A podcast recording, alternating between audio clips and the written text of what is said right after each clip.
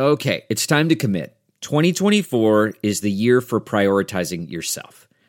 Begin your new smile journey with Byte, and you could start seeing results in just two to three weeks.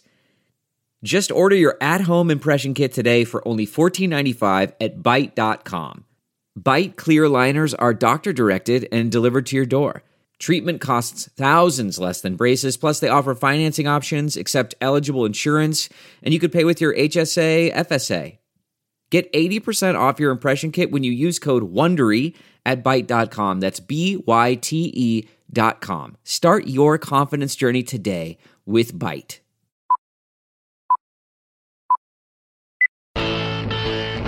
51,000 plus on their feet.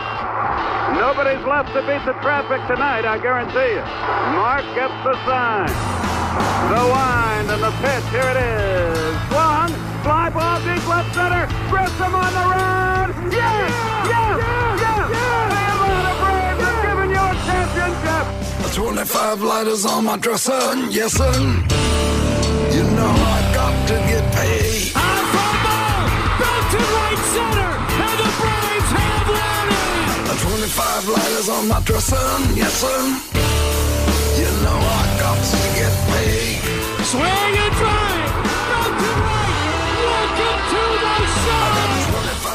show. 25 lighters for my 25 folks.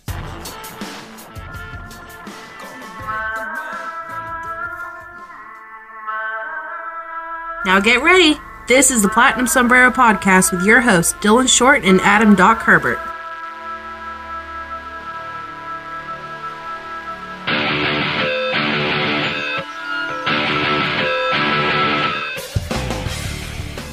What's up, everybody? Welcome to another episode of the Platinum Sombrero. Dylan and Doc with you as always, and joined by our very first guest, Gabe Burns, making his triumphant return to the Platinum Sombrero after being somewhat of a prophet. If you guys missed that one, go back and check that first episode and listen to what Gabe had to say. Everything he has said has come to pass. So why not get him back on as we near the halfway point and he can keep the good vibes going? Gabe, what's going on, bud? A long time coming. Thanks for having me back on, guys. I just, I guess I got really lucky. Uh, you don't need to be humble. I mean, it's it's worked out better than anyone could have imagined, right? Like when I last time I talked to you guys, we were down there in Florida. I think it was around halfway point of spring training, and I don't think anybody could have predicted it'd be July 5th, and we're talking about buying at the deadline, fighting for home field advantage in the NL, and you know, Snit is a potential manager of the year. I mean, it's kind of That's pretty crazy. That seems so crazy to say, but it's honestly true. For as much grief as we give Brian Snitker, I mean, look at how much better this team is performing in just one year's time. I mean, th- mm-hmm. it is it has been. It's much different now. Braves fans are always going to complain. We're used to being bad and really bad for the last couple years, so it's kind of ingrained in us right now. But you look at the roster, and you look at the way it's constructed. There's some things that you can nitpick, and we'll talk about those in a second. But for the most part, you look at this team, and there's not a lot of holes. Mm-hmm. and it's and it's because they're getting a lot. I mean, everyone was excited when they got Culberson. I don't think anyone expected him to be this good. Um, Preston Tucker held it down. I mean, we forget like Ryan Flaherty has not been good lately, but don't forget what he did that first month. when he, I mean, we're talking about a guy who was leading the NL in batting average, like in late April. I mean, they're they're still getting just enough from some of these guys that it's been like, wow. I mean, without Flaherty early on, I mean, who knows what would have happened? So it's like, you know, he I, again, we don't know what's going to happen with him now, and it's it's been very off and on since. But it's just stuff like that that's kept them where they are, and Snitker does deserve some credit for that. And I I hear everyone's complaints. Many of them I understand. For example, in the last game in St. Louis with Peter Moylan, uh, bringing him in instead of just letting Biddle pitch to Fam. I mean, obviously that was highly questionable. So there's stuff like that, but at the same time, I think you need to acknowledge that Snit has done a really good job with this team, and we can kind of, and you can look at any fan base. I mean, if you read the Cubs reporters' uh, timelines, people talking about firing Joe Maddon, Dodgers fans firing Dave Roberts. I mean, it's, it's everywhere. Like you're not going to get, you're never going to reach a point where it's like, oh man, this manager is so great, and everything he does, I agree with. So, Let me tell you what's not going to happen. The Cubs are not going to fire Joe Maddon. No, they're not, and the Dodgers aren't firing Dave Roberts. I mean, it's like, and certainly Milwaukee's not. I'm sure there's Brewers fans complaining about Counsell too. So it, it's just it's just the nature of the sport, and I understand Snit's old school, and a lot of people don't like that, and that's fine. I mean, I think that there's a lot of valid complaints there that people have had. It's just the point is is that the overall body of work. I mean, it's it's hard to argue with where this team sits right now. And I've said this. I'm going to do a weird thing where I'm going to do kind of the compliment sandwich here. Um, I think Snit's best qualities are are the fact that he gets 100% out of his players constantly. Now, you can say that you don't get a manager just because it's good for his players or whatever. And that's an analytical viewpoint. Um, but that is one of those weird areas that you can't really measure in analytics because there is something to say. Like if the Braves have had one or two come from behind victories, then okay, you can write that off to, to just talented players, talented young guys going on a hot streak right there. But when it's constant, I believe it's what up to eight come from behind victories, seventh inning or later, eight or nine. That mm-hmm. is that is now an actual statistic. Like that is that is now an actual component to the team, and that does start with the manager. It has something to do with the way that he gets his team prepared or the way that he keeps them engaged in the game. And you can say professionals don't really think that way. Look no further than the Nationals. That is not a team that's coming back once you've got them beat down. They're basically staying down because they're not they're just not built that way. They're not mentally tough. And if there's one thing I can point to Snitker and say is his best quality is his teams are very mentally tough and they're very even keeled. You don't you don't see a lot of highs and lows. They're always upbeat and, and, and got each other's backs, basically. And I know that sounds cliche, uh, but it's true. And when you get that, it's easy to point out the bad things, like his bullpen management, not good at all. Um, It's really bad. He's very much. I don't know if he's he's he's so much more inclined to go with the known factor, even if that known factor is bad. Uh, like the the big stink was calling up Wes Parsons and Evan Phillips and not using either of them. Uh, that was that was uh, that was a garbage fire moment on Braves Twitter, and I completely understood that. I thought it was dumb. Um, using Lucas Sims at a key spot in a game in the in the fifth inning, uh, what was it? A couple weeks back, uh, that was a bad spot when you bring Lucas in to face the heart of a lineup when you're tied. Things of that nature, but again, like you said, if you're taking votes right now for manager of the year, it's Brian Snitker right up there. Hmm. Yeah, it's it's really between. I mean, in my opinion, it's, it's just him and Counsell and and I, I guess Kapler too. So I mean, there's three guys that are, to me, clearly ahead of everyone else, and that's just because. But the difference is, we knew Milwaukee was going to be good. You know, I mean, even with the, I think with Kapler and Snit, these teams are, and some people did think the Phillies were going to be good. The Phillies are actually a lot better than I thought they would be. Um, so I, I mean, again, like it, it would be yeah. If the season ended today, I, I would think that Snit would win it, and it it's just like what happened with his homestand. I mean, their last homestand. I don't want to call anything a disaster in June. That's a especially when you're disaster, Still in first place, but that was really as bad as it could have gotten for a team that was sitting in their position. I mean, you have the O's coming in, you have the Reds coming in, and I get the Reds are playing better and all that, but to go two and four in that homestand was borderline inexcusable. They come right back and they sweep the Cardinals, you know, and and that's and that and I understand the Cardinals are kind of going through their own thing, but that sh- there should be some credit there given to the manager. they've proven all year that they can hang with you know they, they do play to their level of competition which is a little bit of a cliche but but you know when you're you're losing to to O's starters but then you're coming out and you're beating guys like they beat Sale they beat DeGrom they beat Scherzer and in this past series they beat Miles Mikolas you know they mm-hmm.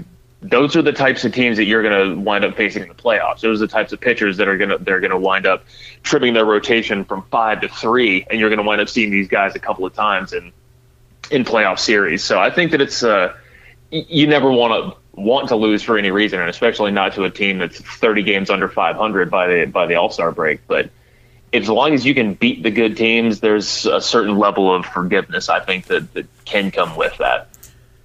Exactly, and there's never. You'll notice there's no difference in the team when they're dropping these home games to the Orioles versus when they're sweeping the Cardinals, and that is Snit.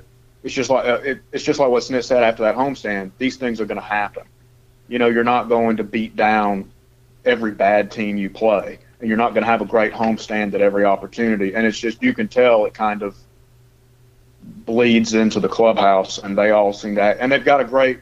And it should also be credited that they have an excellent group of guys. I think the clubhouse this year. I, don't remember if um, if we even talked about this back in back in March, but they really needed. I think they needed a couple a couple more leaders in that clubhouse, and I, I think they needed a couple of changes there. I mean, it's no secret that Matt Kemp thing benefited the clubhouse, getting him out of there, and good for him uh, what he's doing out in LA. But I, I, guys like Culberson, I, I really think that they've got the perfect mix of vets and youth in there, and that also has a ton to do with this. And Freddie Freeman and Nick Markakis and them have welcomed the kids just like they're, you know, seasoned vets themselves. I think that makes a difference too, as opposed to all the hazing and all that kind of old school stuff. They've just kind of welcomed them in and treated them as veterans too, and I think mentally that that's been pretty big for those guys. Not to mention, I think the biggest acquisition might have been Anibal Sanchez. Not for not for anything of his performance, although he's been far better than anyone had any right to expect out of him. But he's a guy that is actually teaching the pitchers in the dugout during games. And Julio, especially, has learned a whole new style of pitching from Anibal. But it's not just Julio. You see Newcomb taking that same approach where he's focused more on movement than he is on overpowering speed. Uh, Mike Foltynewicz, you credit a lot of it to the the birth of his son, which, by the way, is actually a pretty big deal as far as calming folks down. Um, but you talk about the the more the willingness to rely on his slider and his movement pitches more than just an overbearing fastball. And that that that screams Anibal Sanchez. Now I'm, I'm not I'm not saying Anibal Sanchez is is some sort of masterpiece player, but he is a guy like Culberson that comes in and energizes your clubhouse in a way that you really do need when you've got so many players that are under the age of 25. Uh, and by the way, that youth it comes with a lot of inexperience, but that inexperience isn't always a bad thing. These guys are always hyped up to play. And at that point, when you're that young, you don't really know enough to be depressed, I guess, when it's not going And- well. You're always that's, excited. That's a fantastic point because I've I've talked about this with McAlpin and a couple other people. Is it's like these the kids don't know that they're not supposed to be good. You know what I mean? It's one of those things where they don't realize you're not supposed to be this good yet. right. And like the Ozzy and Acuna bromance. And several of these guys haven't been around for the past few years, and you know it's not going to affect Freddie and Nick because I mean they've been there, done that. They they've been on playoff teams, they've been on horrible teams. So for these kids to come in and they just they just don't have a clue, and it's I think it's really helped them. It's benefit. They're having fun doing it. And this, it's made for probably the most exciting team in the game. The most exciting. I, I watch them regularly, so I guess it's not really fair for me to say, but I can't imagine there's many more exciting. And you know that when when there's starting to be national recognition like that that's the point where it just becomes it's not just fan optimism when you start seeing some of the bigger outlets taking notice and saying hey these guys are uh, these guys are actually pretty good you know and that's that that has grown from a tiny spark into a big fire now. I mean there's and and part of the the attention that the braves are getting are the fact that the nationals have fallen apart you know, a lot of what, what you see is saying the Nationals are seven games behind the division leading Braves. And oh, yeah, the Braves are really good. It's not just that the Nationals are bad, but so many people have been watching Washington and they, they've had their arc, which is now kind of, uh, you don't want to say it's necessarily coming to an end because they still have some really good players. But yeah, it's, uh, it's really impressive to see to see this team do do what it's done before they were supposed to be doing it. Exactly, and, and it did take it did take the national media a while to come around on them. It did feel like they were kind of being under the radar for you know the first maybe probably six or so weeks of the season. But uh, and you're yeah, and the Washington the Washington collapse. I mean, I don't even want to call it a collapse because it really hasn't felt like. I know they had that little bit of a run, but it hasn't really felt like they put it together at any point this year. It just feels like it's it's just been one thing after another. And to the Braves' credit, the Braves' success doesn't really have to do with the Nats struggling because they've just been flat out good. The Braves have anyway. I mean, obviously it helps that Washington isn't playing up to what they should be. But the I mean, the last meeting, the Braves looked clearly better than Washington did. And it's not like, and Philadelphia has too, to their credit. Oh yeah, the and the NL East has sank. It looked at first like those first few weeks, was like, is this division going to be really good? And then of course the Mets, you know, they did the Mets thing and they dropped off the face of the earth, and then the Marlins are the Marlins. But it's I still think Washington is going to be heard from at the end, so I, I think it's going to end up being a three-team race. I think that Washington will end up kind of stabilizing things, but at this point, I'm not overly confident that they would actually win the division. I see. I like that you brought up Philadelphia there because I've been saying this for for probably about the last week and a half. Uh, I don't. I don't one. I don't think Washington is our biggest competitor in the division. Uh, they've got talent when you talk about Soto and Harper and Rendon and Murphy and Scherzer and yada yada yada. They've got a ton of talent, just pure baseball talent. But they are the weakest team I might say the weakest team in the majors mentally, and I, am trying not to be biased on it, but that that team does not feel much like like a team. They feel like a bunch of individuals that happen to be playing for the same squad. They do not they do not seem to kind of get together, and that's you know, you can make fun of the whole chemistry thing. Like we had fun with that, with the whole, oh, you brought in Jose Bautista, you screwed the team. Um, but there team chemistry is a real thing whether or not you can actually measure it it's a lot easier to have these rough patches and to come out of these rough patches when you guys generally like each other and you hold each other to a different standard. So when he when he when Camargo gets a double, all of a sudden Albies wants a homer and things like that, where you're mm-hmm. actually and it's it's good natured and you're trying to do it for the guy next to you, as opposed to teams like the Nationals where Harper's just trying to make sure he gets paid and he's got Scott Boras trying to ban the shift because he can't hit against the shift, and Rendon started out slow and Strasburg can't pitch in the heat or whenever he gets behind he starts to oh I've got an injury I don't think the Nationals. See, I don't think the Nationals are going to be a team at the end. I I think they've dug themselves so deep into a hole right now. They have the talent to come out of it, but I don't think that they're a team that's built mentally to overcome a hurdle. I look at them as a front runner. The same reason why they've never gone past the first round of the playoffs. I don't think they handle adversity very well. And that's why I think they're getting I think they've already been bypassed by the Braves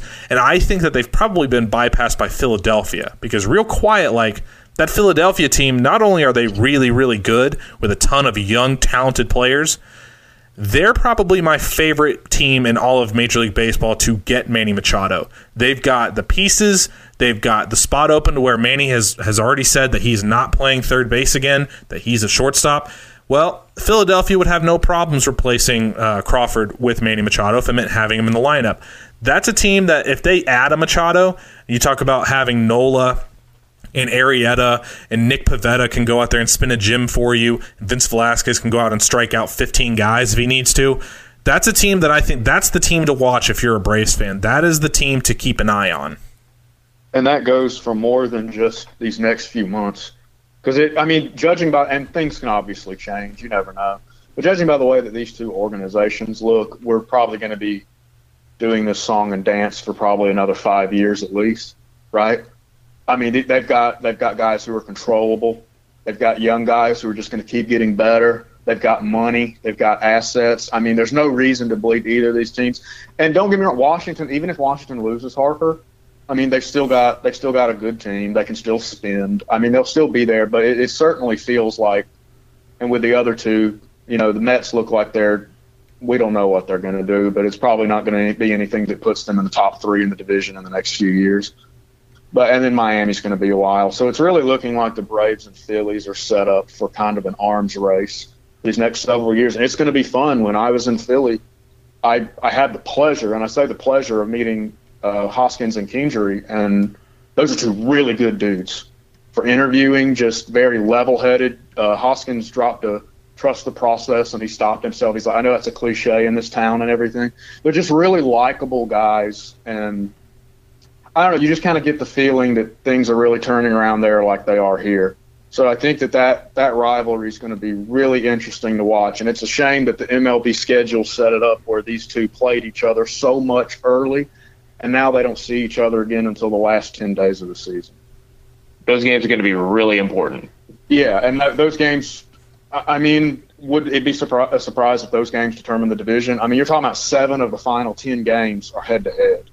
I mean, you assume these teams are going to be within a few games of each other at the very end, regardless of the trade deadline. So, I mean, yeah, th- those could very well determine, you know, who wins the division and might determine who goes to the playoffs. a Cardinals writer.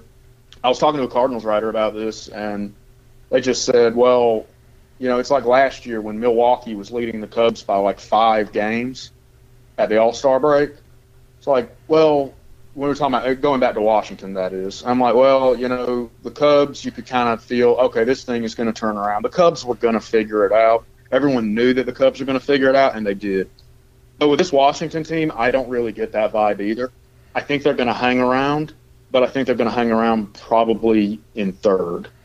But this again, this could change, and they're they're going to be desperate. So I mean, you, they've already made the move for Herrera, so you might see them make another move or two if, they view this as possibly their window, you know, starting to close or whatever's happening with Harper. I mean, they might be desperate enough to make a couple of moves. So we'll just have to see. And they've got a piece that they can move if they if they feel like going out and getting somebody big with the emergence of Soto.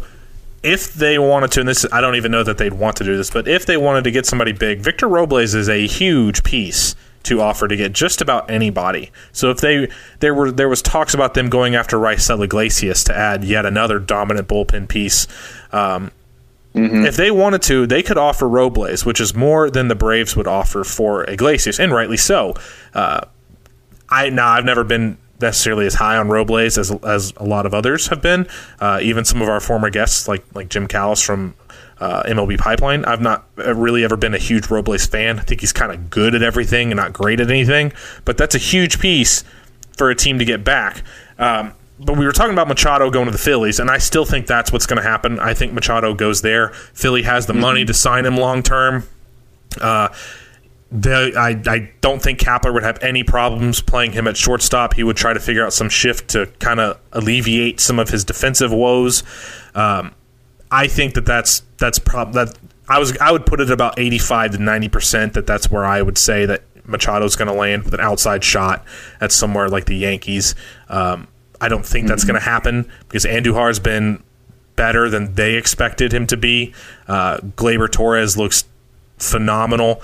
Um, and Didi is is a very stable presence up there. So that makes you wonder what do the Braves do? And as you as you mentioned at the very beginning of the show, we're in a weird spot that we haven't been in for quite a while, where we're actually mm-hmm. buyers. We're not looking to shed salary or get rid of people. We're looking at who we can bring in.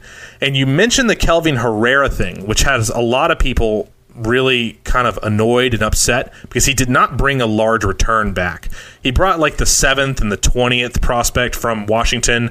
Neither one of them would have been in the top twenty for the Braves. I say that maybe uh, they might have been their their number seven guy might have been our number twentieth prospect, maybe. Um, but it makes you wonder why they didn't go after Herrera.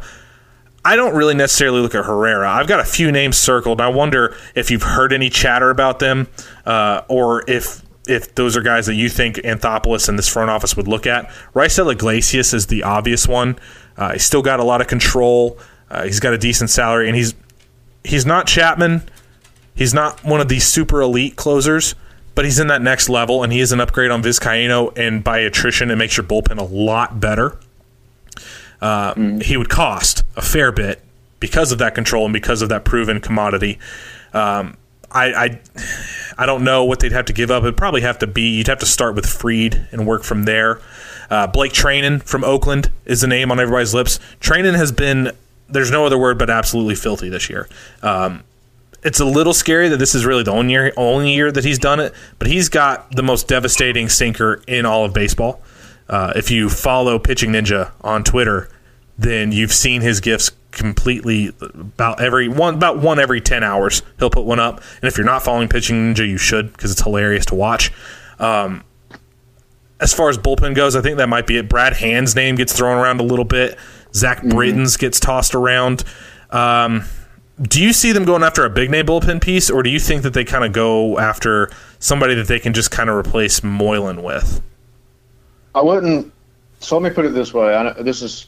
I know this is very lukewarm, but I could see it going either way. And uh, well, first of all, like it depends because I know for Oakland, for example, Oakland's a team that's always listening, and I know that they're in third place, but they're actually pretty pretty damn good. So if they start selling pieces off, and they and they might, then I mean you're kind of. If I was Oakland, I would be looking toward reloading for next year and really making a run at this thing because Oakland does have a good team. Um, but Yeah, I mean, it could ultimately. It, it's going to be disappointing for fans. I know. Ultimately, I think they settle for just making an average acquisition. They decide against an Iglesias or a Hand. Uh, I haven't heard Iglesias specifically. I think that would make a lot of sense. I think if you're going to give up some quality assets for a reliever, he would be very high on the list. Uh, I do know Hand is a guy that I fully expect them to look into. I think that's a guy they like. Um, again, San Diego, to this point, their demands have not been particularly realistic for him. no, they were looking for a top prospect and a major leaguer. Yeah, uh, that's that's if it happens, it's not going to happen with Alex. I can tell you that. Um, so, again, I mean, you're looking at a scenario where they can just kind of. This was an evaluation year. Okay, it's it's almost like Alex is playing with house money because no one they didn't expect this either. Of course, it's far surpass our expectations. So the way they can handle this is make moderate upgrades, and then when winter comes, there'll be more people on the table. There will be more buyers. That's the counterpoint. But you're also you've had a whole year to kind of evaluate your system, and if you decide that Fried is a guy who has more value to you as a chip than he would as a long reliever or in your rotation or whatever, then all of a sudden you've got something to play with. So I think that I don't think they want to rush into this, and I don't think there's a reason to because I don't know that the window has opened. As stupid as that sounds, like they they probably expected the window to open next year, and they're a year ahead of schedule, which is great. But I don't think that that's going to change the way they think about this, and that's to go ahead and start cashing in their chips and trying to get guys. Which is why with Herrera, I mean, the Herrera cost kind of surprised everybody. I mean, that was pretty reasonable for him, of course, and they, I mean, they would have benefited a lot by doing it.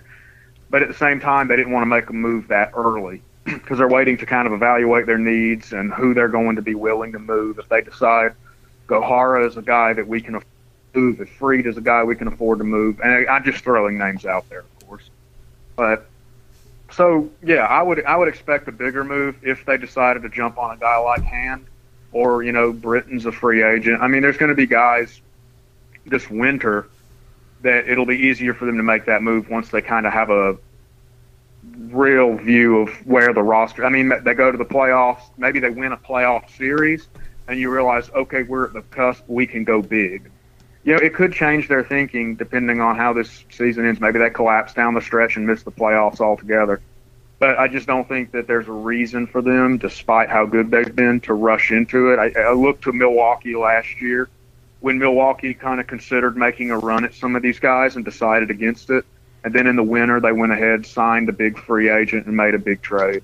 So I, for right now, I tend to lean on them being a little more conservative and letting the market come to them, but we'll see. Well, you had you had mentioned Brad Hand. Okay, so the, mm-hmm. San Diego has has got a lot of really interesting pieces.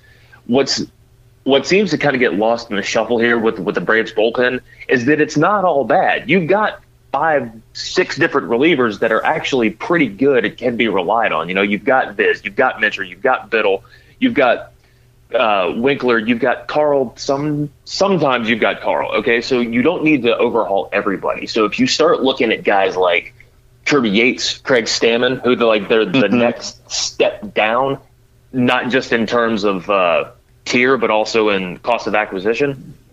Somebody like either of those guys or both of those guys could make a humongous difference without having to move the world. You know, you're not going to have to trade Ian Anderson to get Kirby Yates. Exactly. You know what I mean? So and that's and I feel like that's going to be the most likely scenario. And there's going to be a lot of people mad about it, but there's going to be a lot of people mad no matter what. so right, I, right. You're not gonna you're not gonna please the crowd. I, I really do. I, I've believed this from spring training on that this winter is going to be when they, and I, I, said this on Twitter today. They've got to decide soon on some of these guys because their value is going to start to erode. Because no matter how much we talk about how great all these young arms are, a lot of these guys aren't going to work out, and we're going to figure that out as they get higher in the minors. So you're going to want to cash these some of these guys in soon, and that's why Alex was so reluctant to do anything last winter because he was new. And it's just like he admitted about Camargo. He said I didn't really buy into Camargo because it looked like it was mostly luck and I had the opportunity to see him play, and we really liked you know, some of the projections there, so we decided to start him at third base. So I mean, a lot of it go, there's just a, a lot that goes into it, and I really don't think at this point making a trade for a guy like Machado, who don't get me wrong, they like and they'll they'll be in it. I, I mean, to some degree, I believe that. Uh, but I, I just don't see I don't see the motivation there to really work to outbid some of these teams right now, especially for a rental like that. Well, let me let me throw a counterpoint at you. Uh, and I've been heading up this train, and I will be until it's 100% proven. Doc's already giggling because he knows what I'm going to say. Uh, Jacob DeGrom. I want Jacob DeGrom. I know that's going in big. I don't care. Um, my counterpoint to the whole the window hasn't opened yet. I'm fully aware of that too. I, I know we are a year, maybe even a year and a half ahead of where we are supposed to be at this point. But windows are tricky things. If you were to ask the Mets front office in 2015 uh, if they would be one of the worst teams in the division, they would have looked at you like you were crazy. When you had Steven Matz running the world and Harvey was still good, uh, and DeGrom and Thor were DeGrom and Thor, and then you were wondering if it was going to be Zack Wheeler or one of their other guys who's going to hold down that fifth spot. Um, that team took a nosedive, and that, that is something to ponder about why you don't take for granted that you think you're going to be really good, that things can change in a hurry. Now, DeGrom and Thor, I'm under no illusions. They're insanely expensive, uh, and they should be, particularly DeGrom, because he's gen- generally he's healthy, and he is genuinely a top five pitcher in all of baseball. I say this because I don't like the cost because it's probably going to cost you something to start out with of a Kyle Wright and an Austin Riley. It's going to cost you both of those, um, as well as maybe one or two more prospects thrown in. Um, but what you get in that instance, and whether it's DeGrom or Thor, I think it'd be DeGrom that they look at. But when you get a DeGrom, you now have that guy that you can put up against Scherzer, and you can feel like, okay, we only have to scratch out one, and we can win. And Folty has been insanely great this year. Newcomb has been great for most of the season. Neither of those two are guys that you feel when you put up against Chris Sale or Max Scherzer or Clayton Kershaw in a one game set. Neither of those are guys you feel you don't feel that they're going that they're going to blank the other guys. No, and you are absolutely correct on the window argument. Uh, I was talking to somebody about that this morning, actually, and all I said was, "Yeah, things can things can change really quick, and that's why you know people credit. You could also have like the Dodgers last year. Okay, I mean they said this is it. we have we have like a super team. We're trading for Darvish, and the Darvish thing ended up pretty much blowing up in their face in the World Series. But they should still be applauded for it it's when you see it's just like we just talked about Milwaukee. Milwaukee saw an opportunity. The Cubs, when they traded for Chapman, saw an opportunity. So I, I have, yeah, of course. Um, you don't know how long this window is going to be open. You don't know if some a lot of these arms maybe something happens with Folty and or Newcomb. Maybe uh, Ozzy, maybe Acuna never grows into what they hoped he would be. I mean, Markakis, of course, is a free agent, and even if you re-sign him, you know, to expect him to replicate anything close to this, I think would be asking a bit much at that point in his career. So yeah, there's definitely an argument for going for it. Uh, this is why GMs get paid as much as they do. Um, and it's up, I, I, and it's up to Alex. And just from what I know, I, I just don't think that they really view it. Um, that they're in the position where they view it. We need, we have a team that we can really win with now. And I mean, they do view it that way. It's just a matter of they would be desperate enough to say we need to do this now because we don't know what next year's going to have. Because I think they're going to believe that they're going to be even better next year. And but Degrom is one of the guys. Um, I've said this before. Degrom's a guy I would I'd pay a lot for. Um, I would definitely. I'd feel comfortable overpaying for him. I mean, because let's face the facts. If you're trading for a guy like that, there's a good good odds you're going to overpay. You're going to have Which is why we go back to Washington. I don't know what I don't recall what stopped them from getting Chris Sale a couple of years ago, but they ended up paying a pretty heavy price for Adam Eaton anyway. Looking back on it, they probably wish they went ahead and just paid whatever they needed to for Chris Sale, because that just would have been unbelievable. So with Degrom, it's like you've got the interdivision thing that's going to complicate it as well. So you're already going to be overpaying to get him, plus the division tax, which, especially with the Mets and Braves, is going to be it's not like Miami trading with the Braves. It's going to be a little bit different, and um, I don't know that it's tough for me to see. It's not impossible, and of course they like Degrom because literally every team likes Degrom. So we'll just have to see. I do think that's something that would happen in the off season. I do think I should say I do think Degrom would be moved in the off season. I think the Mets will end up hanging on to him at the deadline. But then you know you'll just have to see because there'll be teams like Milwaukee that you know they they need a starter and they're going to see a guy like Degrom and maybe they view it worth paying and it'll be easier for the Mets to send him to Milwaukee or to L.A. or wherever than it would to send him to Atlanta. And I don't want to interrupt Doc here, but I do got to say I've been. Is that interdivision thing really that big of a factor? I know it is in football. It is. It is in, in some other sports like that, but. I don't mm-hmm. see it as that big of a deal in baseball, and it's because look at it this way: you play these teams 19 times a year. If you're talking about a starting pitcher like Degrom, worst case scenario, he faces the Mets what five times a year? Worst case scenario. Mm-hmm. So you're talking about. I, I don't think that smart front offices operate that way. I think a smart front office takes the best deal that's on the table and thinks that they've got the guys where their cumulative value will be more than his cumulative value against you. Now, granted, the Mets are not a smart front office. So that throws that throws everything into a different spin uh, because they are very unpredictable. And I want Degrom, and I'm going to keep stumping for for Degrom because I think that that's the right move. But it would not shock me if the Mets do not trade Degrom. Period. Um, it would not shock me if they hold on to him to try to either a pretend to their fan base that they're still in it and to grab some headlines. I think that that would be a very Mets thing to do. Uh, and the two things you just said, grabbing headlines and trying to basically shape their fans' pers- perspective, is exactly why they wouldn't trade Degrom in the division.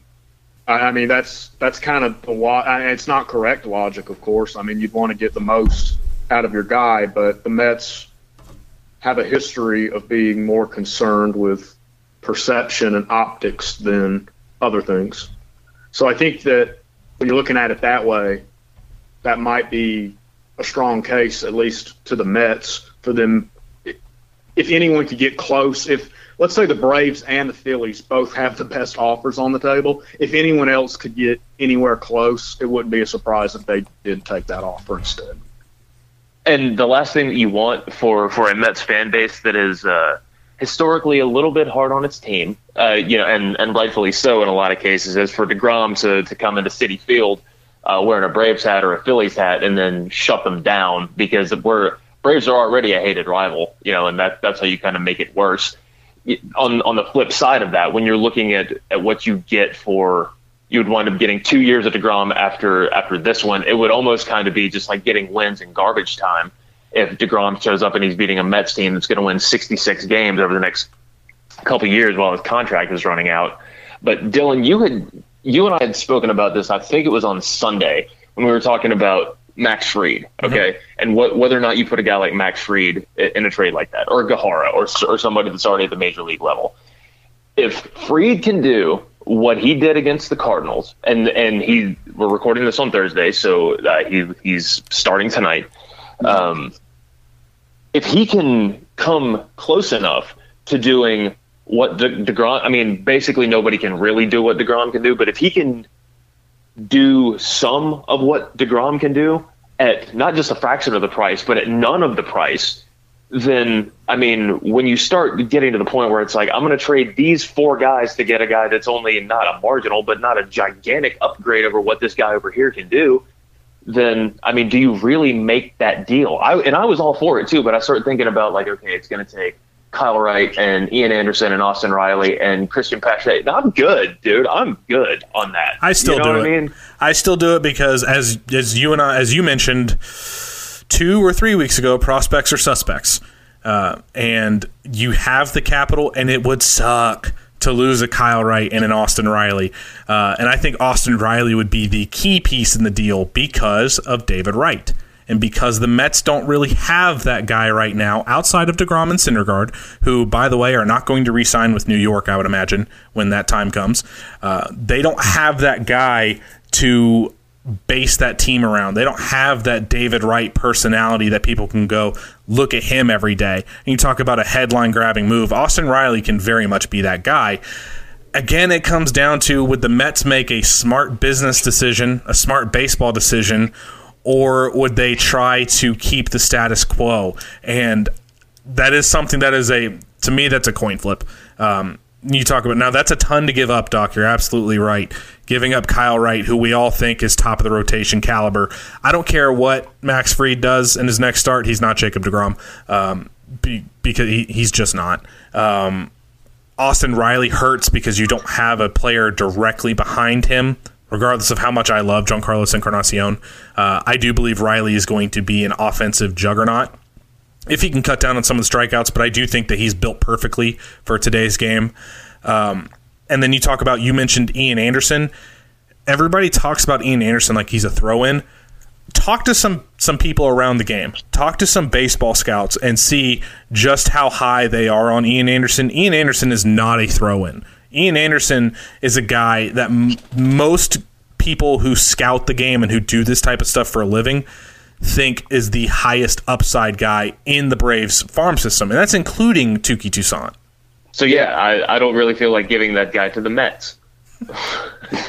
But DeGrom can be your instant ace number one, which would make Kyle Wright more expendable. And and I did that just for you so that you don't have to give up Soroka. Appreciate it.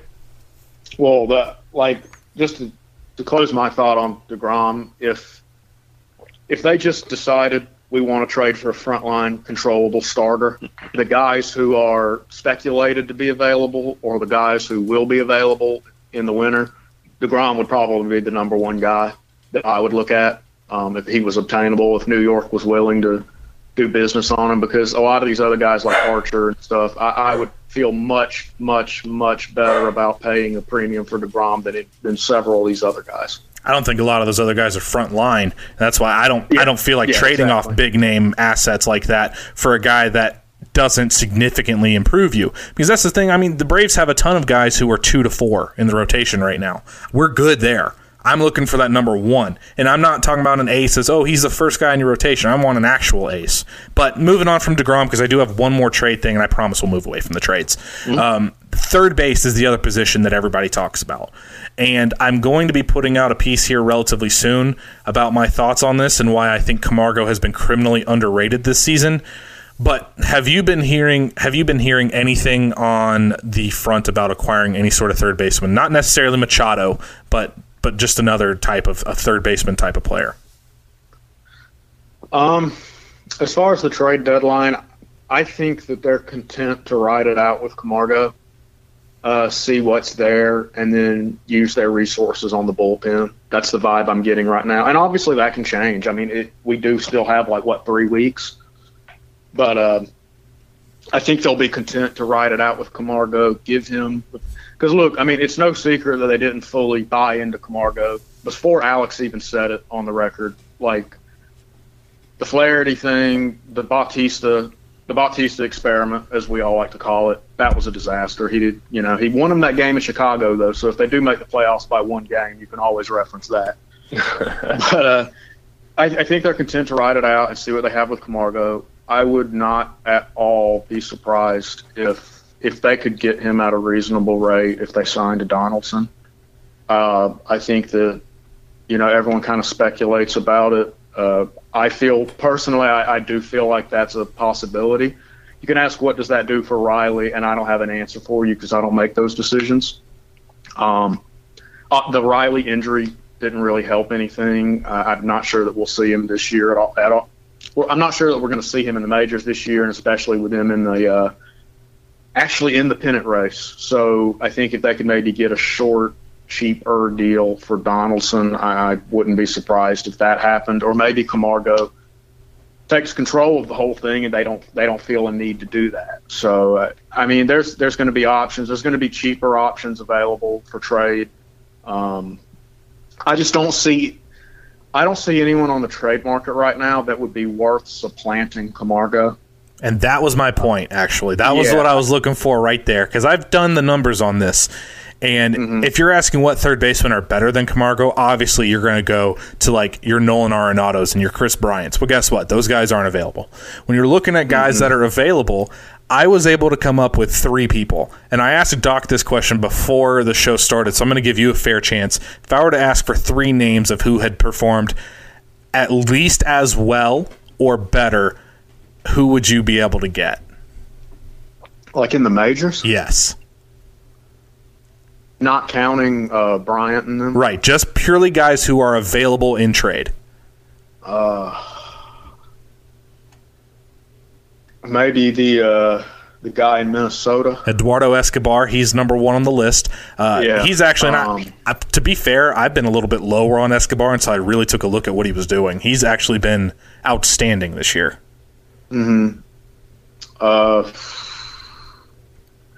I wouldn't have a clue on. I mean, I guess him just because, you know, we we talk about him a good bit just as far as a guy who's kind of a little bit under the radar. Um, are, are they in the like? Are we are we talking about guys in the NL or AL? One in the AL, one in the NL right now. Uh, what about the guy in Oakland? Uh, I didn't put Chapman on there because I don't think they would trade him, but he would Yeah, be he wouldn't be available. Right. If you want, I can go ahead and tell you these two. One of Yeah, them's go not ahead. much of an upgrade. Beltre. He's a name that gets discussed. He's picked up steam Yeah. lately as the the Rangers are not going to the postseason, and Beltre's already said that he wants to, to retire as a Ranger. Now, Beltre also did just come out and say that he wants to play the rest of his career with Texas, so that might throw a monkey wrench into it. He's a guy that traditionally does very well. He started to pick it up over the last month. The power's not where it, where it was, so I don't think he's much of an upgrade over Camargo. And he plays really good defense, but it's still that's a toss up with Camargo, who has a laser beam arm. The other name, and this is one that I was sure that Doc wasn't going to get, and I don't know that many of you are going to get. Matt Carpenter from St. Louis. Are you aware of just how good Matt Carpenter's been this year? That, uh, the only reason I am is because I was just there. You're talking about a guy with 15 homers, a 14% walk rate, a 245 ISO. He's on a 306 BABIP, which is actually 14 points lower than it normally is. He's only hitting 255, which is a great example of why you don't scout batting average because he's got a 361 on base and a 500 slugging percentage. He's already been worth two and a half WAR basically uh, on an 861 OPS. Matt Carpenter, if you're looking to do that, the problem with Matt Carpenter is he's not really a defensive third baseman. He's really a first baseman who the Cardinals play over at third because Jose Martinez has to has to play first because he is a butcher everywhere. Well, I'll say I personally couldn't see the Cards trading Carp right now. And Texas could definitely trade Beltre, but just like we talked about, why would you do it?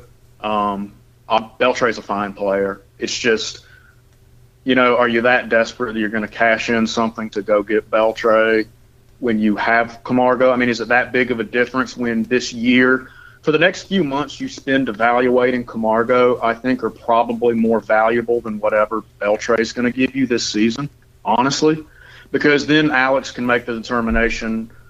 Do we see Camargo as a super utility guy? Do I need to go and look into Donaldson? You know, what do we do with Riley? I, I think that it's more valuable to just and you're agreeing with me here, but it's just more valuable to write it out with Camargo and just see what's happening here. And he's been doing, since he took over as a starting third baseman, he's been doing a good job. The last So- month he's been on fire. Yeah, and let's. I mean, we talk about third base as a need, and maybe it will be. I just could they upgrade there in the off season? They absolutely could, and they can make him a super utility guy. I just personally, given the team's needs right now, especially with relievers, I just personally don't see why you would go ahead and invest assets in trying to go out and get a third baseman at this point, especially when you literally just said we're going to stick with Camargo as our everyday third baseman and see what he's got. And then the first chance you get again, you're going to take him out of the lineup. I mean, just ride, just give this guy the rest of the year and see what he's got, and then take it from there. I think it's a mixed perception. Everybody likes the new style of baseball, or everybody likes to try to get into it. But you always you constantly think of third base as a power position. Well, the the thinking about that is you've got Ozzy who's going to have twenty to twenty. You think he's going to get to twenty five homers before the year's out, uh, not barring anything crazy. second base is not a traditional power position, so that alleviates some of the need for Camargo to hit 20 homers. And he's on pace to hit 15, 16 of his own, which is more than fine when you consider the defense and everything else involved. My whole point on that is I don't think you need an upgrade at third base. I don't think the conversation should just so quickly be, well, Riley's going to supplant him. I Yeah. now, if you were to ask me, is Riley going to be the third baseman? I'll say yes, but I- I don't think it's as simple as, oh, he's just a placeholder. I think Camargo is an outstanding player in his own right and a guy that you want on your team. I agree with you mm-hmm. 100%. It is the bullpen that this team needs to look at because it is the bullpen that really outside of that one pitcher, the bullpen is what wins you championships in the long run. That's what won the Royals their championship. That's what traditionally made San Francisco so good. When you have a top notch bullpen, that is where you win games. When you can basically shut down a team from the seventh inning on, that's where you win. Yeah, we need a need a little bit of help in the bullpen. I, I think the offense is for the most part set. Uh, there's kind of been somebody slumping at every point this year. You know, when when Ozzy was uh, was kind of just scuffling big time, then you know Culberson was was playing for Acuna and left, and he was surging. He might have almost been outperforming Acuna or, or performing equally at the plate uh, for some of the things he was doing. Now Freddie's struggling, but Ozzy turned it back on. So offense is fine. Uh, wouldn't kill me to see some type of upgrade as far as rotation goes, but uh, like we were just talking about, Fried is coming in and he's getting his audition, he's getting his shot. Gohara looked better yesterday, uh, with the exception of the home run. He looked better than he's looked for most of the year. So um, maybe going down to Gwinnett and kind of stretching out a little bit has done him some favors. So uh, the answer may may already be here in some capacity, and it was nice to see Phillips step in, even though he he wound up giving a giving up a home run too in the little league park that is Yankee Stadium. But uh, you know, there's the pieces are there. Uh, they, there might not need need to be that big of an external addition. Uh, Mychal Givens uh, could be a really interesting piece if there's any type of trade talks with the with the Orioles to gauge who they're who they would want for Manny. You could just kind of bait and switch and say, oh, well, what about this guy over here? You know, and wind up adding adding in that way because I think he's got a couple years of control. So yeah, that's that's what that's what I got. But uh, this past this past week, uh, this was supposed to be the week where everybody was. This is like the make or break week. You know, you got the series against the Cardinals and then the Yankees, and now with the Brewers starting tonight. And if everything goes well, that's when you can really be in the position to add. They they sweep the Cardinals. They they never looked overmatched against the Yankees. They lost two out of three. But if you take that same series and you move it out of out of Yankee Stadium, you play that same set of games at SunTrust Park. Everything is completely different because it's not 315 to, to the corner and right field. I mean, that's like most of the home runs that got hit in that series are not home runs in SunTrust, including Acuna's. So uh, even Take from for that what you will. for- what's that? So take from that what you will. Yeah, I mean there there's uh, it it can mean good things and bad things, but uh, but I think that uh, the fact that the Braves have uh, they had beat the Red Sox one out of three earlier this year, they beat the Yankees one out of three. You know they they can hang with these guys. It's just a matter of taking the next step. So I'm impressed by what I saw, and if if they can split this series with Milwaukee, that's a six and four road trip, and I think that going into it, we all would have agreed that that would have been a successful run here. And this and this last trip in Milwaukee, I consider it a lot, just a lot more important than that series in New York was. I think that uh, there's a good chance the Brewers are a team that you're going to see in October, and these are these are two teams that are still new to the whole contending thing, and we want to see how they handle the big stage. And so, especially with it being four, I mean, that's it's just going to be really interesting to see. Now we are we're going to get to our fun section here soon, but Doc, you brought up the whole thing in New York, and what's been buzzing everybody about New York was Teheran's start. And if you're scouting the stat line, it doesn't look good. Five runs and five innings and all that. I thought Teheran pitched really, really well. He had three bad pitches, two really bad pitches. He had the home run to Judge, and then he had the three run shot to Stanton. And the three run shot was what killed him. But he had you saw him get 10 strikeouts. His velocity was actually up, which was really nice to see. He wasn't struggling to hit 89. His velocity was up. His movement was pretty good. Uh, it was just one bad pitch that opened up the game for him. And that that's kind of the whole thing right now is everybody's kind of hating on on or you know, calling for Julio's head that day. I didn't think he pitched badly, and I'm, I'm saying that because Gabe, your colleague and Mark Bowman, uh, had a, an interesting tweet that I haven't really seen Bowman kind of go into that realm before, where he seemed very angry that Camargo wasn't there to tell him why he threw that pitch to Stanton. Uh, what I wanted to ask is has and I'm not trying to I don't want to I don't want to attack anything. So all I'm asking is you came in during the summer. Has this front office been different as far as hand, like giving out information basically? Because I know I know Coppolella happened to be he was very very open with a few select guys. Uh, and and just with the the way that that went down I wonder is Alex a little bit more closed off to where you're having to kind of guess for things a little bit more? Um, personally, I can't comment on how you know people in the organization handle it, uh, especially like specifically. All, all I can say is that things are really tightly run now. Um, so there's definitely a difference as far as just. And it's like, and I think we talked about this in March. Like it was, there was some clear discontent last year. Um, different employees felt different ways, and you know when people are unhappy, that gets around really quick. You know what I mean? And especially when everyone's unhappy. So it's a lot different now. People are going to be less willing to talk when they're treated right. And so, I mean, just as far as, you know, airing dirty laundry and what, whatnot. So I can't fully comment on that. Um, but I will just say that it's definitely it's definitely got a much, much, much different vibe, and you can feel it from every end of SunTrust Park.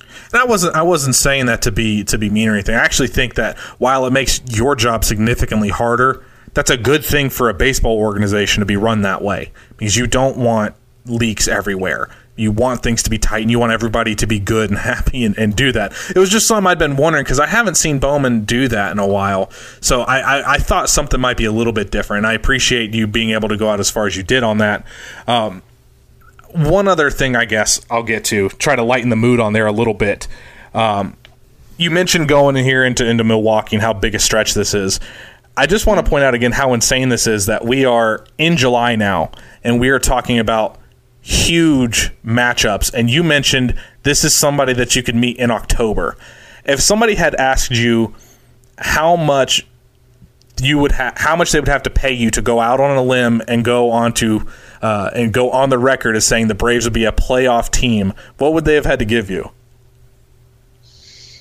Oh man, I felt at this point they would be probably within five to seven games of a wild card. So I didn't I didn't think they were going to be bad. I just felt like they were going to win, you know, 78 to 80 games.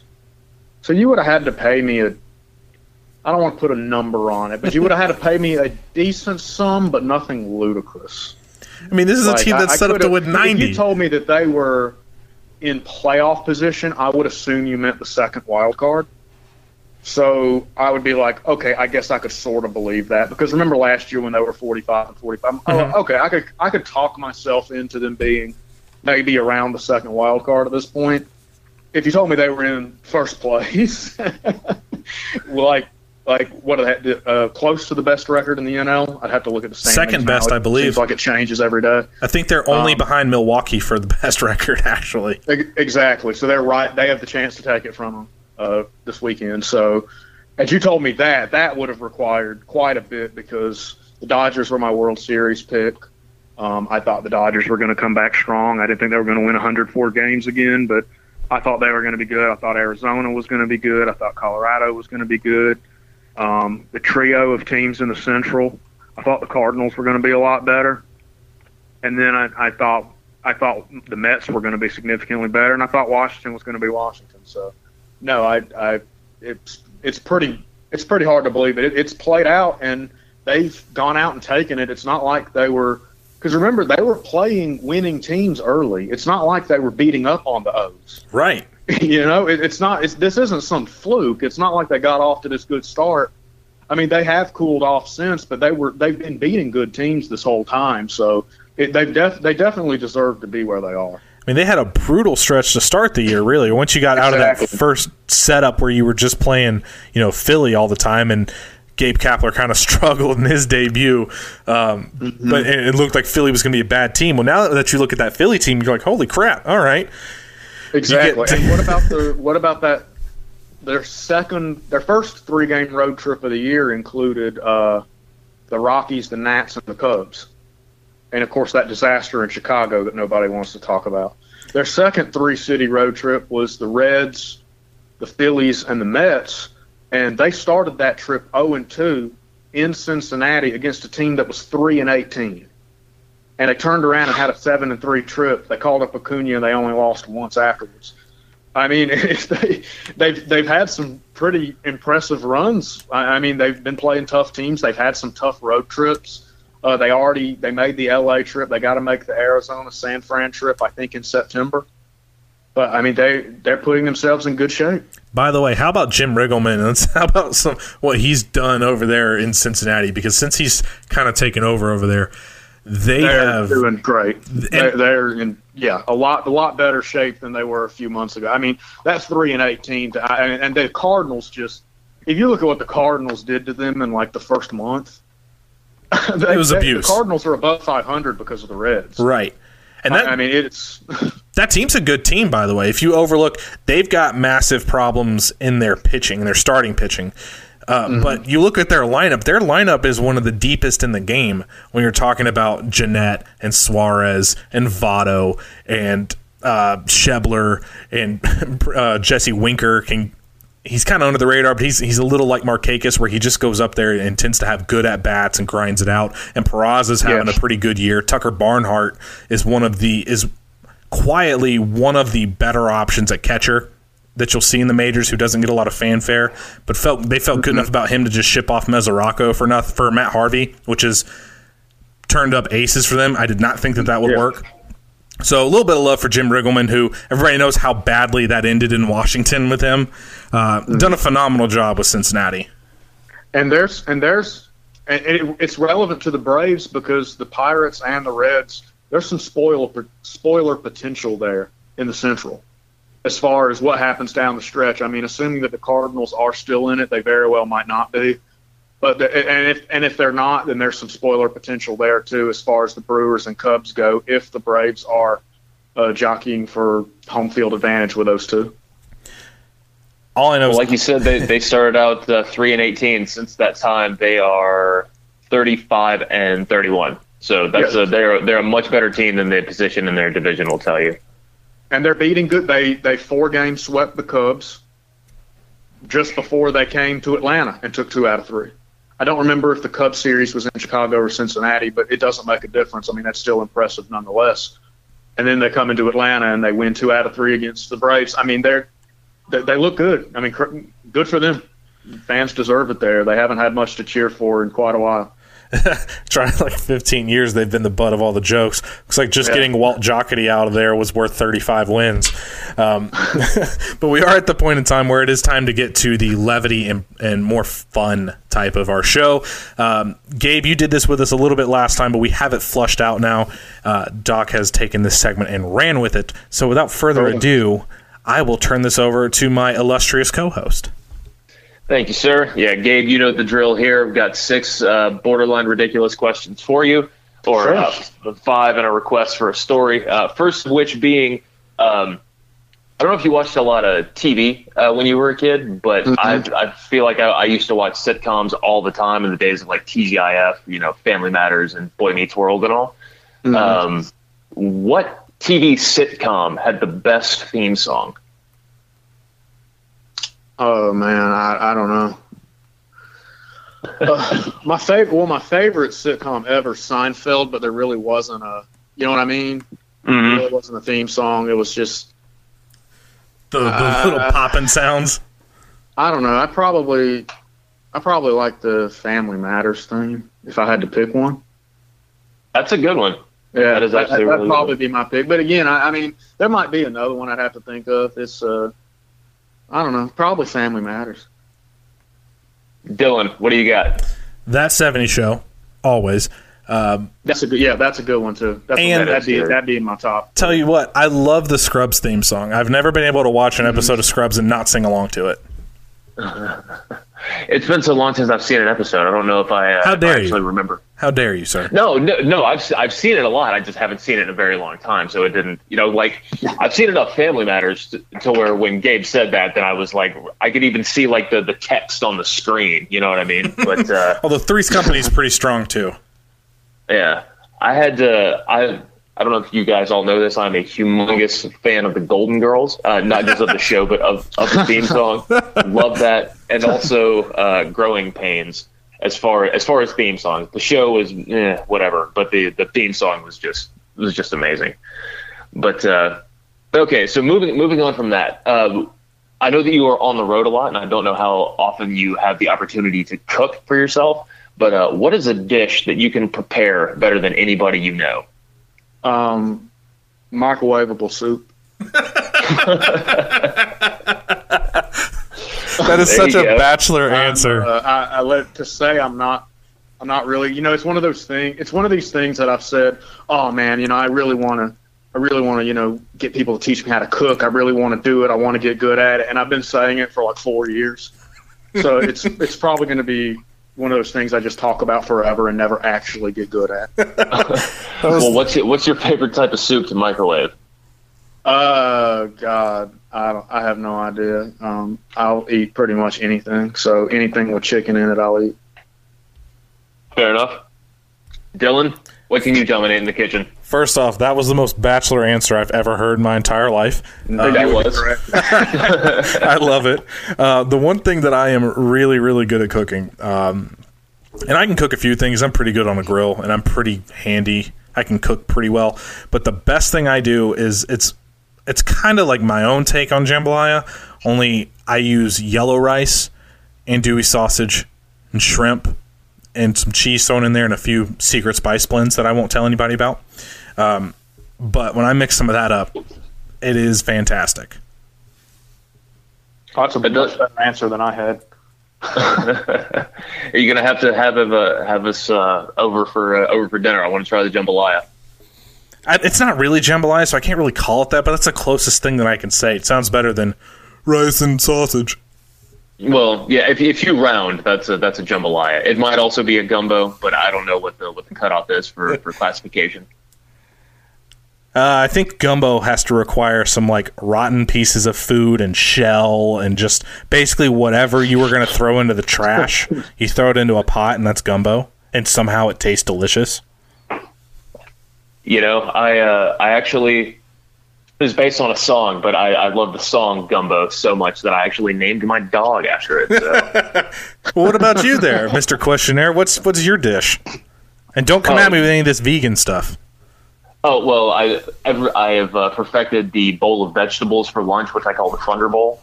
But uh, no, I I have over the years I have perfected a pork tenderloin marinade. It's it's just Oh, it's just fantastic. Oh, look at you! Yeah, yeah. How about that?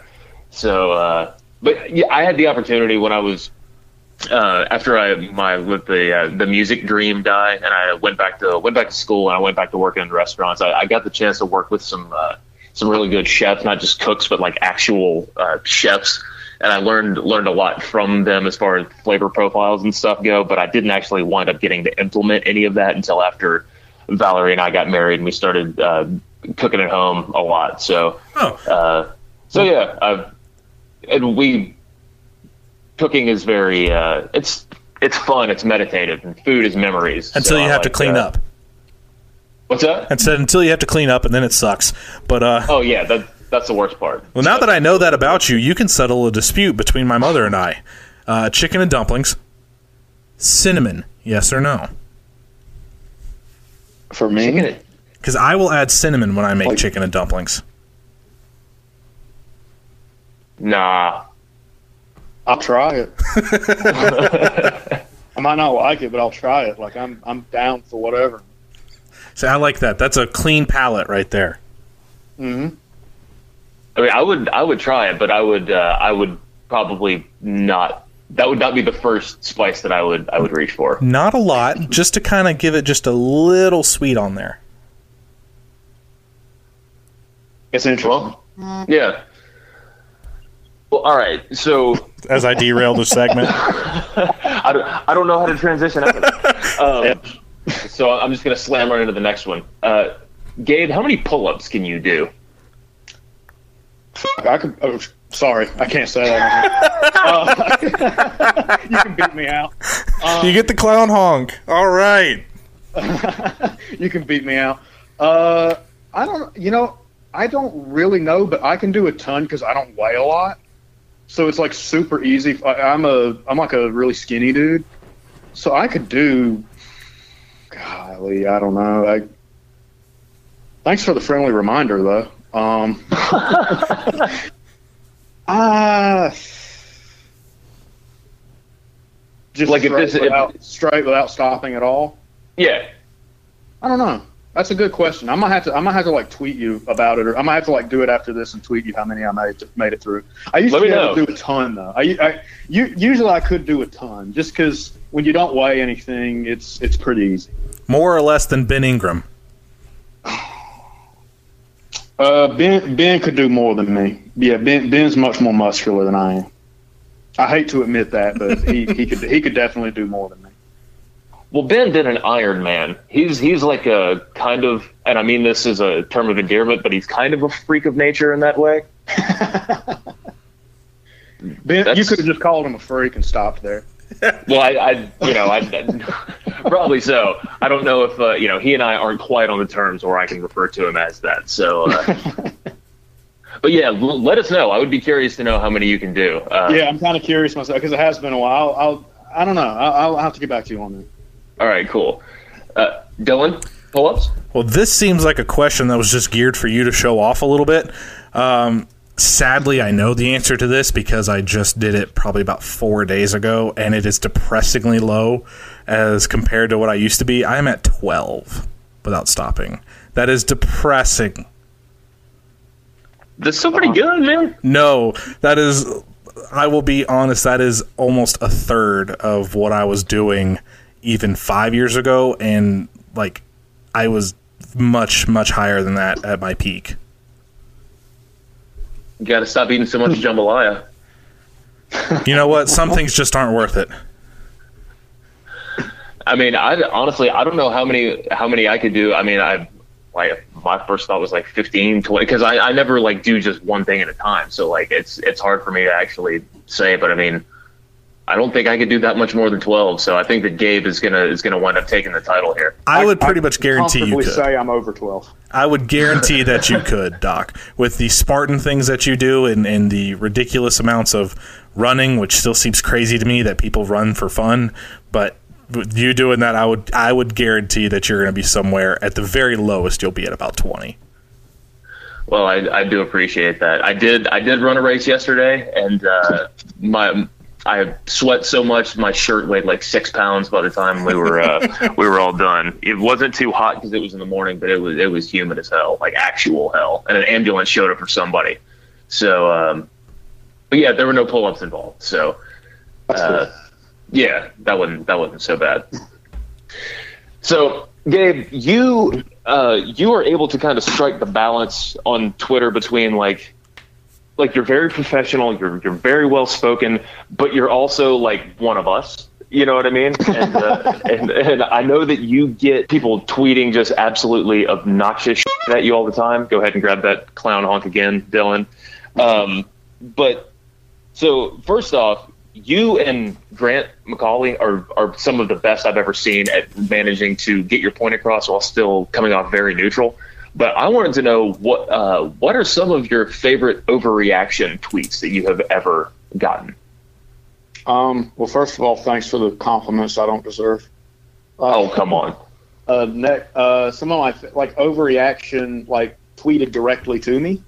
Yeah, yeah. Uh, well, you you had posted the, the email that, that the, the one guy that was in his 70s. Yeah, that was awful. Yeah. Um, uh, somebody tweeted one time that they should try Julio at closer.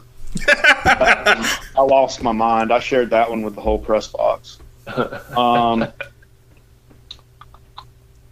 any DFA tweet is always really funny. Because I mean, I, I, I, there's probably Dodgers fans that are ready to DFA Kershaw if he has a bad day. Um, so the DFA tweets are always good. Um, trading, oh yeah, my, and then the, someone said, why can't they just trade Moylan, Camargo, and name two other guys who are like Sims or something, and get Moose and Duffy? Those are good. Um, there's so many of them. It doesn't really like when if you ask me to say like what's one tweet, it's hard to do because there's so much dumb. Um, that it's hard for me to just sit here and I just remember the Julio one because I think that was recently. And I was talking to some people about that. I'm like, oh yeah, let's try Julio at closer. That'll end great. Um, send everyone down to the minors. That that's another one that get that gets really old everyone's ready to send Dansby to the minors. If he ever goes 0 for 3, it's time to send him back down. Uh, Have you ever had any that you had to respond to that you just couldn't like? That you just I usually, to go? I'll say this: I usually don't. That's where Dave and I strongly differ. Um, Dave obviously gets a real kick out of quote tweeting every stupid thing, putting it or smart thing in his mentions, just anything in his mentions and uh, I can't do that. I don't want to spam people's timelines. Um, something so stupid. Oh, there was someone who said there was someone up in Philly who tweeted at me, and this person blocked me. It's the only time in my life I think I've been blocked or that I knew I got blocked. Someone had tweeted at me that you can see it's really hard to play in Philadelphia. They've got the best home field advantage in baseball. And I was like, I was looking around, and the announced attendance was like eighteen thousand. like you could hear, like you could hear a pin drop in that place. And so I quote tweeted him, and it was like Hos. We'll just say Hoskins. It, I don't think it was him; it was someone else. But like Hoskins hit the home run that ended up winning it. And I quote tweeted and said, "Yeah, the crowd's energy carried Hoskins' ball over the wall." and apparently, this person, which isn't nearly one of the that's nothing compared to what I usually say. Apparently, this person took exception to that and blocked me because I remember clicking to read it and it didn't let me read the tweet. And then I saw I was blocked and I was like, I didn't, re- that, I didn't even think that was that funny. Like that wasn't even. I just made the comment like because you told me that this is the best home field advantage in baseball. Like there's nobody here. I mean, don't get me wrong. The Phillies had some rocking crowds back in the day, and those fans are some of the best fans in sports, and they're going to get back out there. But at that moment, that was that was sure as hell not one of the best home field advantages in baseball. Wrong. Philly fans are trash. yeah, that one that one hit me hard because I was just like, what? Why on earth would you say like? I get it if we're at Wrigley or something, but but Philly right now, that one took me by surprise. That's just Philly. They're all trash people anyway. No, I think it was a Braves fan too. That's what really threw me off. And I was like, why is it? I, I didn't know if it was sarcasm or what because I was like, why is a Braves fan bragging on the Phillies at all? But uh, because sometimes we'll get like Nats fans, and I had like in the St. Louis series, Cardinals fans for some reason kept jumping in my mentions, getting mad. Um, that's best fans in baseball. So yeah, Oh, that's the running joke. who am I to say anything? So I just kind of let them do their thing. Now I know that I know that you deal with a lot of uh, a lot of stupidity for for a lack of a better term. I mean, just just kind of what uh, what I see. Not even stuff that, that's directed towards me, but just some of the things that I see people saying. You know, people talking about Braves are going to go two and eight on this road trip and uh, t- turn into sellers, and uh, they have all of the starting pitching sucks, and there's no power hitters, and Freddie's hurt again. Like, oh, thing is, is like if if I tweet out Ozzie's hitting 188 in his last 10 games, people will jump in your mentions and be like, "What do you have against Ozzy?" Oh, yeah. really? Like I, I've never understood why people view it that way. Like I'm a sports fan too. Like uh, I follow other teams. I, I don't I don't understand why you would do that. Like obviously, I don't hate the guy. I'm just putting the stat out there.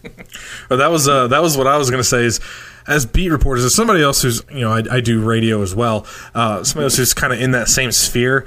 The amount of people who think that uh, you can just go up to say Alex Anthopoulos or Brian Snitker and be like, "Hey, quit being so dumb. You need to do this. Quit being stupid," uh, and that you'll still be able to do your job is mind-boggling. Like they have like they, they think that you can just go up to somebody, tell them that they're horrible, that they need to be fired, and quote unquote hold them accountable as if uh, they owe you something, and think that you get to keep your job when that team says, "Hey, by the way, I'm not telling you anything anymore." It's not. Yeah, it's it's not that easy because once you piss somebody off, It gets around the clubhouse. it, it gets it gets around, and there are players who will.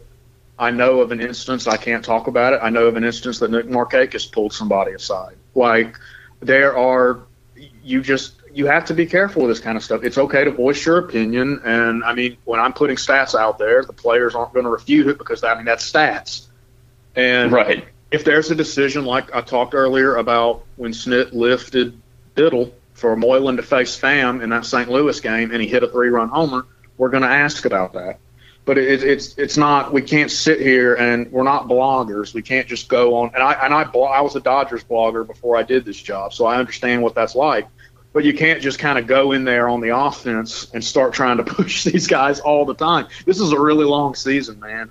Well, it's a it's a different type of rapport and relationship that you have to have with those players because you mm-hmm. obviously want everyone to do well, but it is also your job to report when things are not going well too. So like Exactly, it, it yeah. is a different type of job, and I always get a kick. Those are always my favorite overreactions.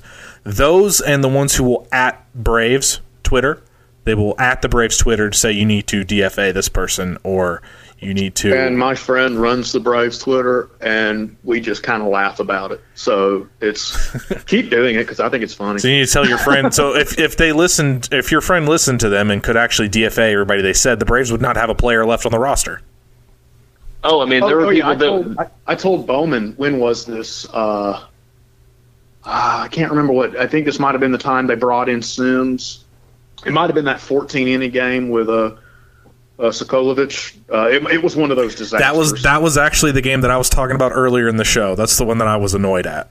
Yeah, that game was just a bit. Uh, I mean, when when he didn't use Viz or Minter, and everyone lost their minds. That was a top. By the way, that was a top five day on Twitter. I've had it. That was that was phenomenal. I, I mean, when, whenever I would I would just tweet out like Moylan's warming up in the bullpen, and just everyone starts losing their minds. That was fun. But anyway, um, yeah. Uh, I, I think I told Bowman. I, I walked by and I was just I was just like, it looks like we're going to have an entirely new bullpen to cover tomorrow if the fans get their wish because we're about to swap out every single arm here for guys that we've never heard of. I guess they're just going to bring in guys off the street to come pitch the seventh inning tomorrow because we're we're about to see an entirely new group here. It's like the, it's like basketball where you're just going to sub out everybody and bring in a whole new group. So Uh, it's it's tough to stay neutral with, with all of it, and uh, on on those particularly bad days. The uh, you know it's it's it sucks, but we're all watching the same game. You know what I mean? It's it's crazy how, how some people just swing so immediately and, and start tweeting at the players. Mean, that's that's the worst. If you want to tweet at the Braves social media account, I mean that's that's not like a direct line to Anthopoulos.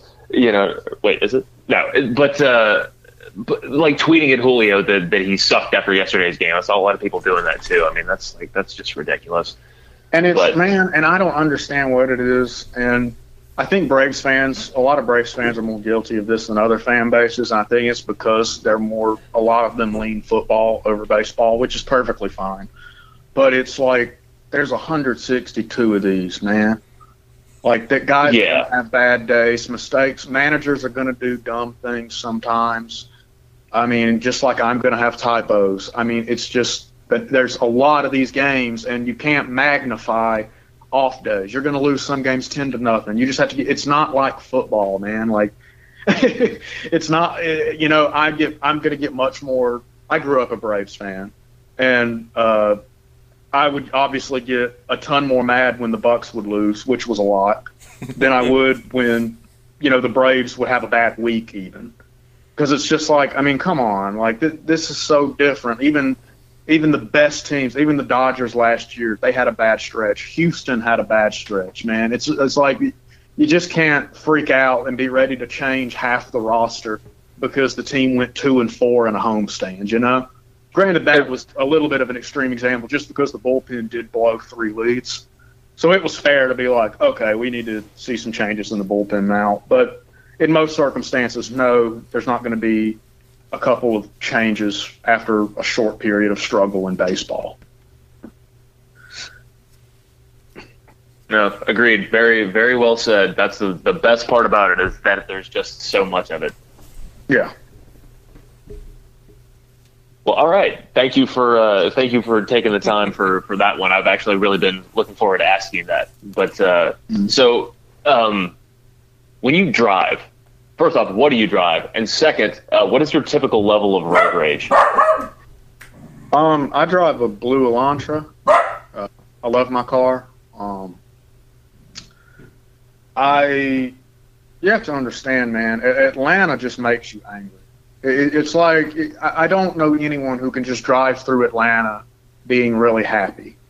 The traffic here is horrible, especially driving to SunTrust Park on like two or three p.m. It's like horrible. So my road rage is, I'm fine, but as soon as traffic starts to pile up, if I'm sitting there, it gets bad. I would say uh, I'm probably about an eight out of ten. and when things start to really cook, I can, I can be very angry. Do you uh, do you get like really creative with the things that you wish on people? Um, no, I never wish anything on anybody. Um, everybody needs to live their best life. I'm not like that. I just say a bunch of mean things, and I, I, I, tend to yell. So um, I'll kind of, I'll kind of, and say say things my mom probably wouldn't be proud of. But uh, You ever that- caught yourself raising? the extent of my anger. You ever caught yourself raising your hands at somebody, or have somebody catch you doing that to to them in the car? Doing what? raising your hands, like what are you doing, and have the hands going No, for I- emphasis. I'm not really a hands kind of guy. Like sometimes I'll kind of like hit the steering wheel, like what's going on here, man, and I'll you know, I'll sometimes like glance at somebody if I'm like, what the hell are you doing? but it, it's not, you know, it, it doesn't get it doesn't get that bad. Like if I have to be somewhere, if I'm on my way to the ballpark and the traffic is just hung up, then I'll be angry. If I'm just driving home or something, I don't care at all. Like I won't really get mad at all if I'm not on a time limit. But if I need to be somewhere, I'm just like anyone else in that respect, I guess. Some people just get aggravated by traffic in general. But My for me, wife. it's just if I'm on my way somewhere, and that's why I like the road because I just Uber everywhere. So even if there's traffic, it doesn't really make me mad. No, that's that's actually a very good point. My my grandfather uh, said once upon a time, you never really learn how to swear until you learn how to drive. Yeah. and yeah, and I um, I I work from home, right? So I I never have to drive anywhere. So if I'm in a if I'm in some type of traffic jam that has like eight cars in it, I tend to get a little hot under the collar. So getting on 285 is just it's just bad oh news for me. Oh my god! It's terrible, and it, it's only a four and a half day work week here. So like your Friday at around lunchtime, two eighty five, you can't go on because for some reason everyone can leave work at noon on Friday in this town. So it, I mean, it just gets crazy, and Dave gets so much. He gets so much madder at traffic than I do. Dave is like the ultimate getting angry at traffic. He'll come in the press box, and he doesn't mind me t- telling you this, I'm sure, but he'll just be like so furious over whatever happened at traffic, and it's kind of hilarious. But, uh, but no, it's bad, man. Here in LA, I think are the two in this country that are just really, really bad. There's other ones, but I, I think Atlanta and LA are probably the two top ones. you have had kind of a, a bad hand dealt to you in, in those two those two markets. But uh, man, that's a mess. Dylan, do you do you freak out when you drive? You seem like you're pretty zen a lot of the time. See, I'm like completely 50 50. So, like Gabe was saying, if I have somewhere I have to be and people are driving like idiots, I will freak out. Uh, I am the guy who will, you know, be throwing the hands everywhere and will be um, saying things that I cannot repeat on the show. Um, some very, very mean and disgusting things that I would not say to most people's face unless you got me right out of the car. Um, to my chagrin, I have rolled down the window and yelled at somebody out my window before. Um, but for the most part, for the most part, I'm pretty tame. I'm the tamest one of my family. I don't get real crazy, mostly because I've got a kind of a different outlook. Whereas, for the most part, if it's going to take me, like, say, traffic means where I live, uh, it might take me an extra 10 minutes to come home. 10 minutes doesn't matter that much to me if I'm on my way home already. Eh, doesn't really matter. So that doesn't bother me. Um, if somebody is an idiot and like like the thing that bothers me is traffic on an interstate because you're all going straight. So that is when I get the most angry that you can create a traffic jam going straight. Yeah, yeah. And to be stopped. That's what. That's where I lose my mind. Is when we don't move. If we're moving slowly, I can tolerate it. It's when we don't move at all that I lose my mind. Right, and you can look at Waze and see there's no wreck. It's just some, Yeah. for some reason some idiot stopped up there. Yeah. Well, this is this is the rubbernecking capital of the world. You know, if there if there is a wreck, I mean, there's not a person that is on that freeway that's not trying to figure out exactly what happened. You know what I mean? Just staring at it right as right as you roll by. So that yeah, that's terrible. And and that just that feeling when you're looking at Waze, it's just traffic jam, 45 minutes. And you see that you're like five miles from an exit that you can get off. Right. Ugh, might as well be on the turnpike somewhere. But all right, Gabe. Well, look, man. I know that you've uh, you have given us an hour and a half, and uh, we just appreciate all of it. And I have just one more thing. We we do this. We we ask this one question every to everyone who comes on now. But uh, as you are our first guest, we hadn't started doing this yet. So you have to tell an embarrassing childhood story. Okay. Um.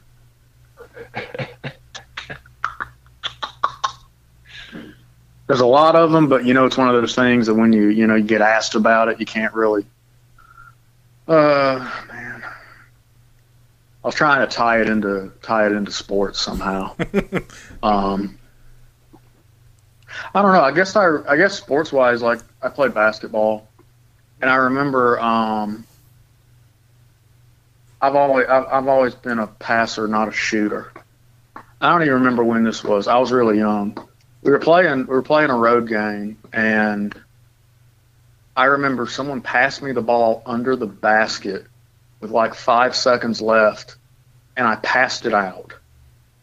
And that was one of the stupidest things I've ever done. I was never much of an athlete, but I just remember thinking that could we were down like one or whatever, we're down one or two, and I just remember I passed it to somebody else because it was second nature for me not to actually shoot the ball because I sucked.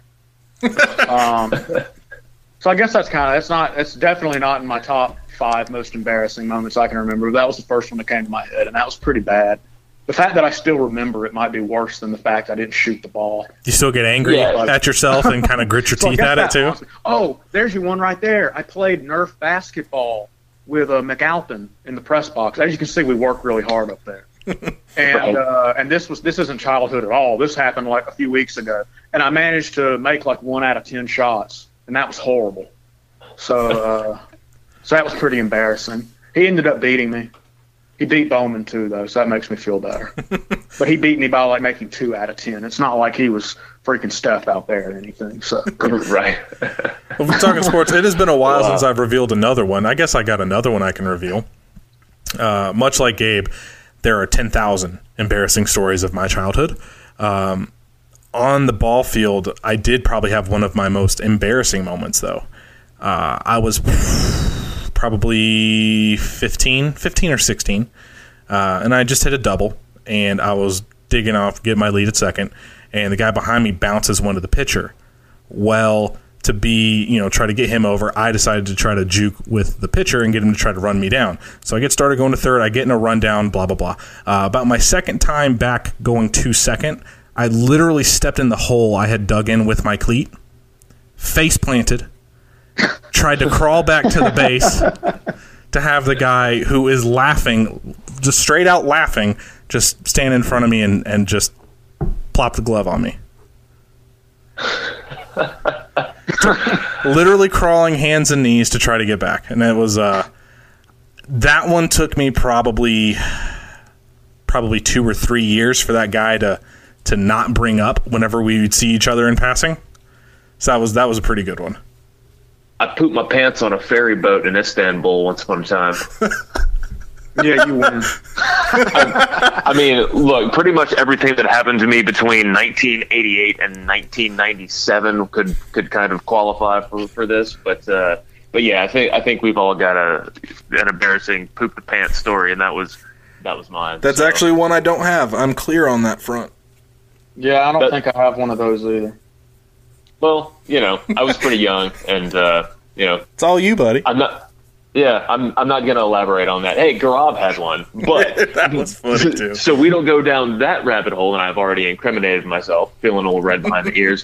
Gabe, thank you so much for for playing along in this segment, and thank you so much for coming on the show, man. It's always good to talk to you. Anytime. Sure thing. You guys have me back on anytime. Thank you for thank you for having me on, and it's fun to kind of BS around and talk about a team that looks like uh, we don't want to jinx anything, but I mean October it could be a really nice return to October for this group. I Wouldn't that be something? I really enjoyed this one, Gabe. Thanks again to all you guys out there. We'll be up tomorrow. You know the time, you know the place. Make sure you're following us on iTunes, following us on all the apps, you know all that, especially the Podbean app, and following us on Twitter at TPS underscore podcast. Thank you guys so much. Have a fantastic week, and we will catch you next week here on the Platinum Sombrero.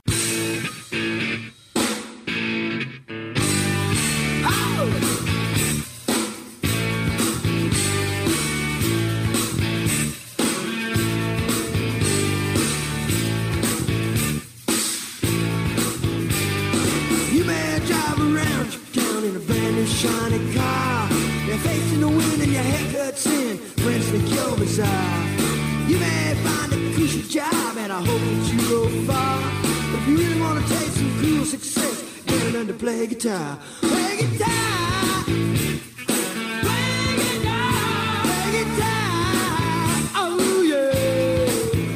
Play guitar. Play guitar. okay, thanks. Bye. Mother's Day is almost here, and you can get her the most beautiful time tested gift around a watch she can wear every day from Movement. Whether your mom is into classic dress watches, rare and refined ceramics, or tried and true bestsellers, Movement has something she'll love.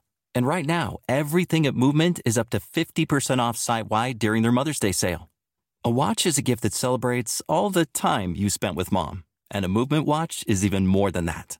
Movement uses industry leading materials for their fresh modern watch designs, from technically complex ceramics to vintage inspired style, all for an incredible value your wrist and wallet will both love. And with one size fits all convenience and fast free shipping and returns, it's a stress free shopping experience. Save big on the best Mother's Day gift ever with Movement. Get up to 50% off site wide during their Mother's Day sale at MVMT.com. Again, that's up to 50% off at MVMT.com.